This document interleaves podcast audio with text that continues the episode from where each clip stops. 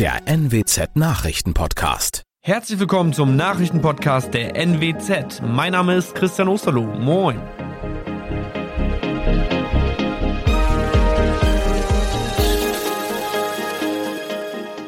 Und das sind die Themen des Tages. Junge Frau nach Karussellunfall auf Emda Matjes-Tagen gestorben. VfB Oldenburg hat noch wenige Tickets für das Rückspiel. Und Abo-Fahrkarte gilt automatisch als 9-Euro-Ticket. Bei einem Unfall auf dem Emder Matjesfest in der Nacht zu Sonntag ist eine junge Frau ums Leben gekommen. Eine 18-jährige Angestellte eines Fahrgeschäfts geriet zwischen Boden und das Fahrgeschäft, als dieses in Fahrt war, teilte die Polizei am Sonntag mit. Demnach starb die Frau kurz nach dem Unfall im Krankenhaus. Nähere Einzelheiten zum Vorfall sind nicht bekannt. Die Ermittlungen dazu laufen noch. Auf eine Mitteilung der Staatsanwaltschaft wird noch gewartet. Das Fahrgeschäft wurde nach Freigabe der Polizei von den Betreibern abgebaut. Am Sonntagabend endet das Emder Matjesfest mit einer Andacht für das Opfer.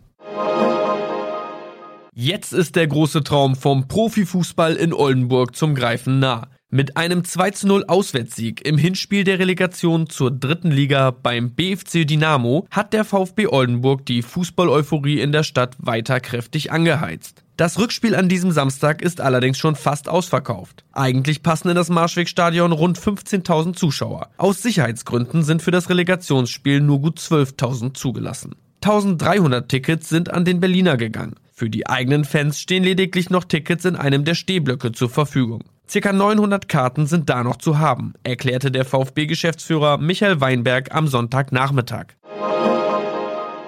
Das 9-Euro-Ticket gilt ab Mittwoch, den 1. Juni für Busse und Regionalzüge. Die Fahrkarte berechtigt einen Monat lang zu beliebig vielen Fahrten in Bussen und Zügen im Regionalverkehr. Wer will, kann mit dieser Fahrkarte in Regionalzügen in der zweiten Klasse quer durch Deutschland reisen. Wer ein Busticket als Zeitkarte abonniert hat, genießt den doppelten Vorteil. Für die Monate Juni, Juli und August buchen die Verkehrsunternehmen automatisch nur noch 9 Euro ab. Zweiter Vorteil, die vorhandene Zeitkarte gilt als 9-Euro-Ticket bundesweit. Das waren unsere Nachrichten aus der Region. Weitere aktuelle News aus dem Nordwesten finden Sie wie immer auf NWZ Online. Und Aktuelles aus Deutschland und der Welt hören Sie jetzt von unseren Kollegen aus Berlin. Vielen Dank und einen schönen guten Morgen. Ich bin Benjamin Kloß und das sind heute unsere Themen aus Deutschland und der Welt.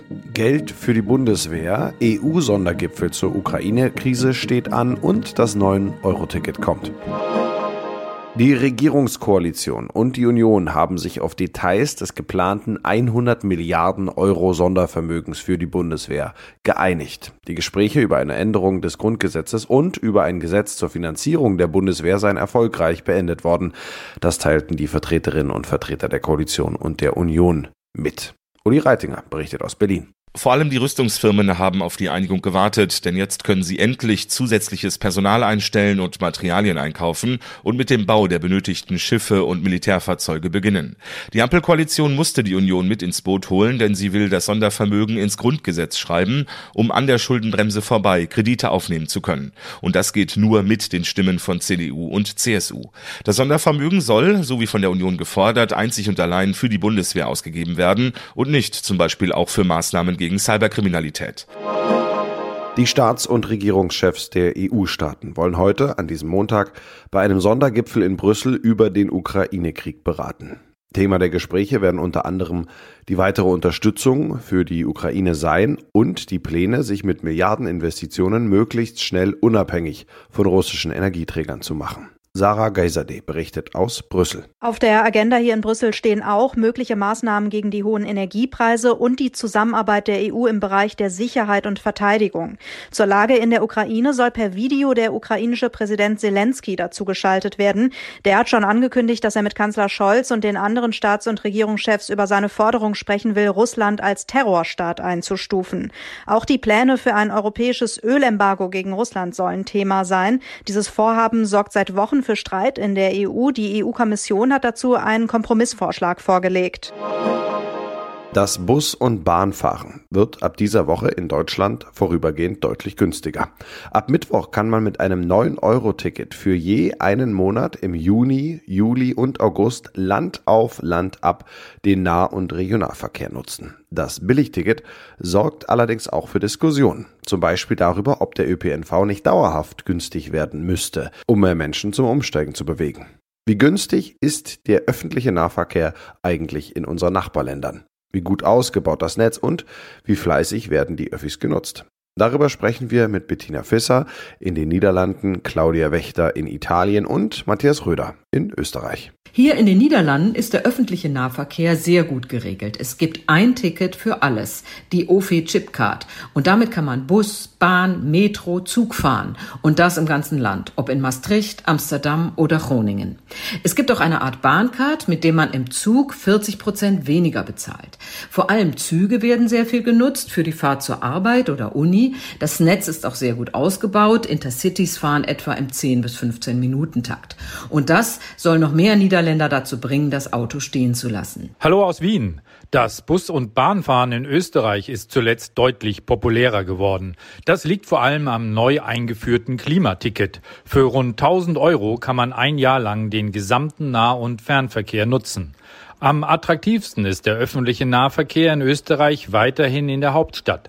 Das stark bezuschusste Jahresticket für Busse und Bahnen kostet in Wien 365 Euro. Ein vergleichsweise niedriger Preis für ein sehr dichtes Netz. Also Italien hier ist theoretisch fast ein Paradies, denn die Tickets sind relativ günstig. Hier in Rom zum Beispiel kann man für 1,50 Euro durch die Gegend fahren, wenn der Regionalzug denn mal kommt der Bus nicht gerade in Flammen aufgeht und äh, die Metro nicht total überfüllt ist. Okay, in Norditalien, da läuft es definitiv besser und ähm, auch da gibt es in vielen Innenstädten für Autos eine City-Maut. In unserem Tipp des Tages geht es heute ums Feiern gehen, denn in den vergangenen zwei Jahren mussten Fans von Musikfestivals sehr, sehr tapfer sein. Wegen Corona sind fast alle Events abgesagt worden. In diesem Sommer soll jetzt alles nachgeholt werden. Die Festivalsaison beginnt über Pfingsten mit Rock am Ring, Rock im Park und dem Big City Beats. Aber auf was müssen Festival-Neulinge bei der Vorbereitung alles achten? Thomas Bremser berichtet. Welche hilfreichen Produkte gehören denn auf jeden Fall ins Gepäck von einem Festivalbesucher? Ja, also ein Tipp wäre, ein altes Handy mitzunehmen oder ein Prepaid-Handy zu kaufen. Das gibt schon für rund 20 Euro.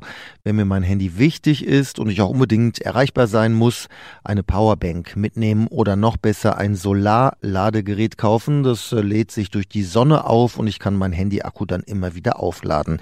Das kostet allerdings auch rund 200 Euro.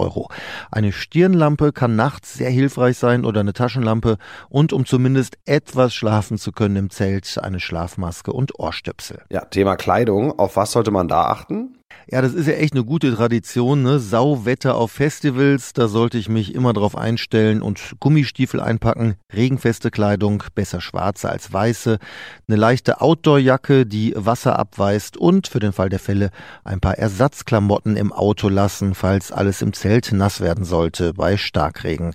Oder wer ohne Auto kommt, kann die Klamotten dann auch in einen äh, wasserdichten Packsack stecken. Den gibt's für rund 15 Euro. Die meisten zelten ja während der Festivaltage. Auch da kommt es ja auf die richtige Vorbereitung an. Ja, das Zelt sollte nicht zu klein sein, weil ja auch Lebensmittel und Klamotten mit rein müssen. Ideal wäre ein Vorraum, wo man das abstellen kann. Dann sollte es wasserdicht sein, es sollte unaufgebaut, nicht viel Platz wegnehmen und auch leicht aufzubauen sein. Ideal wäre es, wenn der Schlafplatz abgedunkelt ist. Manche haben auch Abspannleinen, die im Dunkeln leuchten. So kann ich mein Zelt nachts gut erkennen. Das ist ja generell so ein Problem, sein Zelt unter Hunderten wiederzuerkennen. Gut sind da helle Luftballons, die man am Zelt befestigt oder eine Fahne, die man hinhängt. Oder man kann sein Zelt auch per GPS tracken. Ja, was kann noch helfen, damit ich mich nicht ärgern muss während dieser Tage? Ja, zum Beispiel ein Schloss fürs Zelt, dann Gefrierbeutel, um bei Regen Handy und Bargeld reinzupacken, Sonnencreme, Müllsäcke, Klopapier und Desinfektionsspray. Immer gut sind Pflaster und Tapeband, wenn mal was kaputt geht am Zelt. Und, das habe ich auch ganz oft gelesen im Internet, Kondome.